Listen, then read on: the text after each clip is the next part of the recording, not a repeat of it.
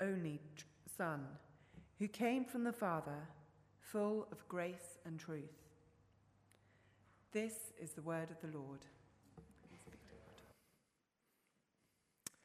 Well, good evening. Uh, my name is James, one of the ministers here at Church by the Bridge. Merry Christmas, and it's good to see you here tonight. Uh, let's pray. Heavenly Father, we thank you that we don't have to guess what you like or imagine it, but you've told us who you are in your word. And we pray for this moment right now that you would bless it and that we would see again the wonder of Christmas. Amen. Uh, there are some things in life which are easy to ignore. Uh, you overlook, you pass by. But every now and then someone stops you and tells you the significance of it, uh, tells you the story behind the story. And it changes things. I'll give you an example of what I mean. Uh, in Washington, D.C., there's a plaza, and out the front of it was a guy busking. White shirt, jeans, playing the violin. No one took much notice, walked past. A boy stopped at one moment, but kept going. There was no applause, no thank yous. He made 32 bucks. That violinist was Joshua Bell, one of the leading violinists of our generation. And that violin he was playing was worth $3.5 million. And a couple of days later, he was playing to a Boston Symphony Hall, which was sold out. There's something that you and I walk past, generally at Christmas time, and probably don't take much notice of. It's the nativity scene, the birth of Jesus. We see it on cards and banners and shopping centres and that kind of thing. And when you think about it, there's not much really to look at, really. You know, there's some hay, there's a cow, there's a baby, there's a couple who probably should have got health insurance. I mean, there's not much to it, right? But my question is do you know the story behind the story? You may think, well, yes, I know there's Mary and Joseph and they go to Bethlehem with Jesus, but do you know the story behind that story, the significance of it?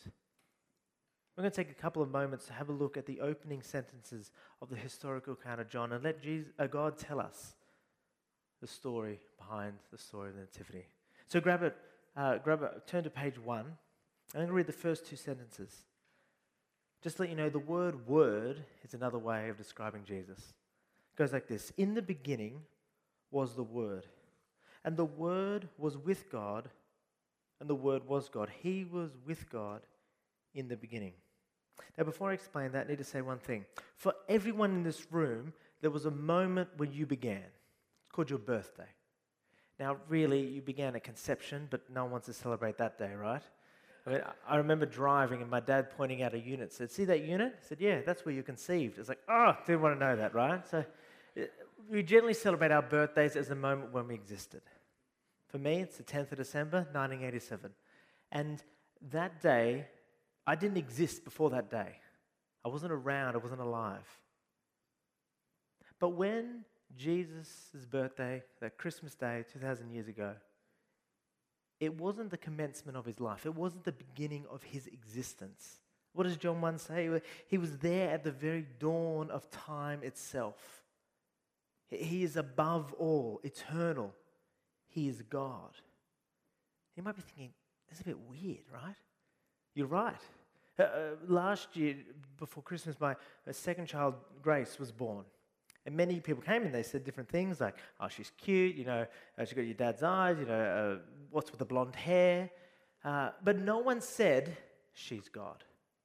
I mean, some people said, oh, she's divine, which is just North Shore speak for she's cute. But no one said, she is God, right? But when Jesus was born, people said, he is the Son of the Most High. His kingdom will go on forever. He is the Son of God. When you look at Jesus in the manger, it's not what you first think. It is the eternal has come into time and space. It is the all powerful has become vulnerable. God has become a child. But the story behind the story doesn't end there. Have a look with me at verse 3. It says this through him, that's Jesus, all things were made. Without him, nothing was made that has been made. It's saying the stars, the moon, from tigers to tarantulas, from atoms to apples, from galaxies to grapes, all of it has been made through Jesus. I found out a couple of months ago that the company Disney, so Mickey Mouse and that kind of thing, owns a lot of things. So Disney not only owns Lion King and Aladdin, that kind of thing, they also own Pixar, so Toy Story and Monsters Inc. They also own the Muppets, so Kermit the Frog, Miss Piggy. But they also own Star Wars, so Yoda and Jedi's and that kind of thing. But they also own Marvel, so the Avengers and Spider Man and that kind of thing. And recently they just bought The Simpsons. And you look at all the stuff they own, you think, whoa, that's a lot. And when you look around this world and you see vast galaxies and beautiful sunsets to microscopic animals, you think, Jesus made that all? That's impressive. And I think Christmas in particular is a beautiful time of the year where we really enjoy the best things this world has to offer. You know, the, the succulent, juicy ham, the fresh prawns, the warm weather, the mango avocado salad, just the, the beautiful things, the taste, the, the, the traditions, the memories, the joys, the laughter. But what I find interesting is that nativity scene 2,000 years ago was not that pretty. I mean, think about it, it's the back streets of Bethlehem. Uh, Jesus was born surrounded with, by animal poo and lice, and it was cold. Jesus, the uh, great architect, the designer who, who made the beautiful things of this world, came to this earth and chose not to enjoy them. But more than that, even the way he looked wasn't all that good. It says in the Bible this Jesus, he had no beauty or majesty to attract us to him he wasn't good looking, even as a baby. You know, most people say, "Oh, what a cute baby," but when they saw Jesus, they probably would have said, "Oh, what a baby!" You know, he came to this world to enjoy not the best things, but the worst things, even though he was the creator. You might be thinking, why was the nativity scene so ordinary? Why, when God came to earth, was it so missable, almost like a non event. Because you expect if God came to this earth, there'd be a big concert, a big announcement, big celebration. But it just so small. Uh, verse 10 recognizes it. It says here, He was in the world, and though the world was made through him, the world didn't recognize him. Let me tell you how unrecognizable he was. Let me ask you a question. Why was Jesus born in a stable? Ever thought about it? Why was Jesus born in a stable? I mean, you might say there's no room at the inn. Yeah, but why? If Jesus God, if God is the creator of all, the knower of all, who literally aligned the stars so the wise men could follow, who caused Caesar to create a, a, a political census so that Jesus would be born in Bethlehem, he did all that, but did he forget to book accommodation? Why, why stable? For me, I, am organized, right? I, I book my holidays a year in advance. That's who I am. Makes me stressless. Uh, but I was hanging out with a mate of mine, Matt, and uh, I said, "Oh, Matt, you know, tomorrow you're going on holidays with your family. Uh, where are you going? You know, where are you staying?" I said, "Oh, I haven't booked yet." Anyway, five minutes later, I regained consciousness and came off the floor. I was like, What do you mean you haven't booked? It's, it, there was on lastminute.com. He said, Don't worry, I do this every year. Oh, anyway, five minutes later, I again regained consciousness. I mean, you do this every year? I mean, how do you live like that? I mean, is God like my friend Matt who just forgets the book? No. The fact that Jesus was born in a stable was intentional because it shows who God is. That He's a God of humility. He came meek and mild, not with all the glitz and glamour, but with humility. There's a church in Israel, apparently, which is called the Nativity Church. And to get the door is quite low. And to get in, you have to crouch down, sometimes on your knees because it's how God entered this world. He got down on his hands and knees and he became a creature, he became one of us. You might be thinking, why? Why did Jesus do all this? And he did it to give you the most precious thing possible. Have a look with me in verse 11.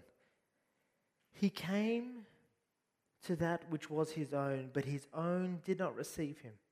Yet to all who did receive him, to those who believed in his name, he gave the right to become children of God.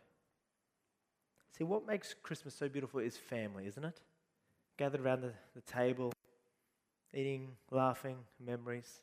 It's a beautiful thing. And, and those of you who uh, family is a stressful thing, it may be because of it might be death or, or brokenness. But when family is good, it is good, isn't it?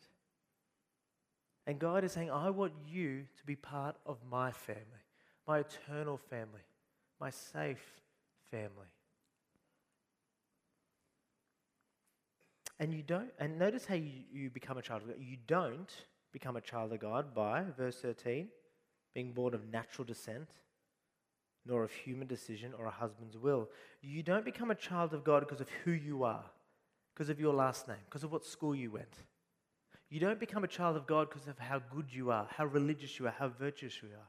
You don't become a child of God by your power, your influence, your ability.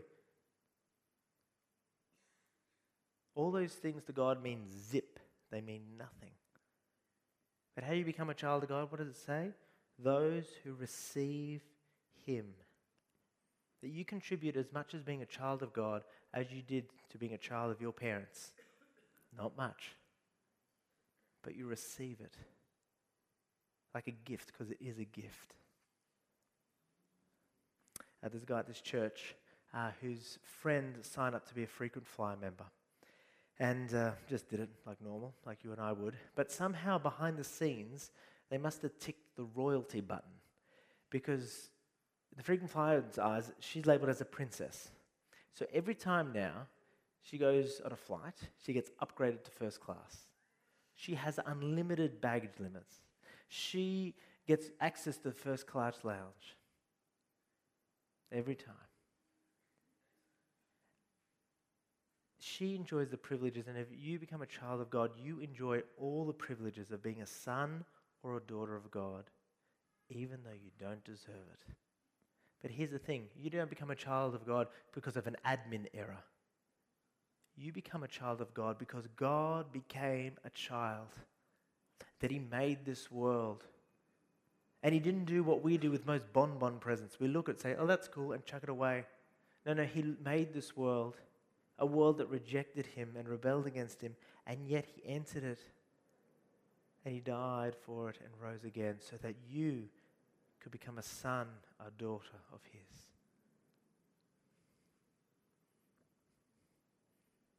That's the story behind the story. But I wonder what your story is. This Christmas, you'll get some presents. You'll taste some things, have some experiences. They're going to last, what, a couple of days? I want you to have something that'll last forever. We've begun having a look at the story behind the story. I would love for you to take this and to read on and to find out whether you want to receive in being a child of God. Don't make this Christmas another Christmas where you walk past that nativity scene. But read on and see the wonder of Christmas for yourself. I'm going to end by telling you a present that I got when I was 10. Uh, I opened up the Christmas present under the tree, and it was sea monkeys. Uh, sea monkeys, if you don't know, basically you, you get this uh, little jar thing, you rip open the pa- uh, packet, you pour it in, and then put some water in, and a couple of days later, sea monkeys are born. They're sort of little krill. They're just sort of microscopic, they just do their krilly thing, right? And I remember looking at them, you've got to look through a magnifying glass, and you're looking at these krill and thinking, I wonder what it'd be like to be a sea monkey. But that's where the wonder ended. Not once did I think, I want to become a sea monkey. And I definitely didn't think, I would die for these sea monkeys. But Jesus looks at little old us, little sea monkeys. And he says, I want to become one of us. And I want to die for them so that you and I can become a child of his. Let's pray. Heavenly Father, we want to thank you that you are not just up there, but you are down here. That you, God, who are so big and majestic, you became so small all those years ago. And thank you, Lord, that you have not left us on our own, but you came to be one of us, to die for us, to rise again, and to give us the joy, the precious joy of knowing that we can be a son, we can be a daughter of you, Lord. Amen.